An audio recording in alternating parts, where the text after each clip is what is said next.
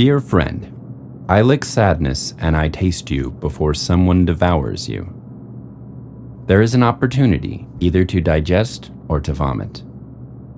Considering melancholy as a responsibility. I swallow you without absorbing, so I let you speak within myself. Then we begin a strange and intense sharing, which is called an interior dialogue. Even though the fusion of horizons confuses us.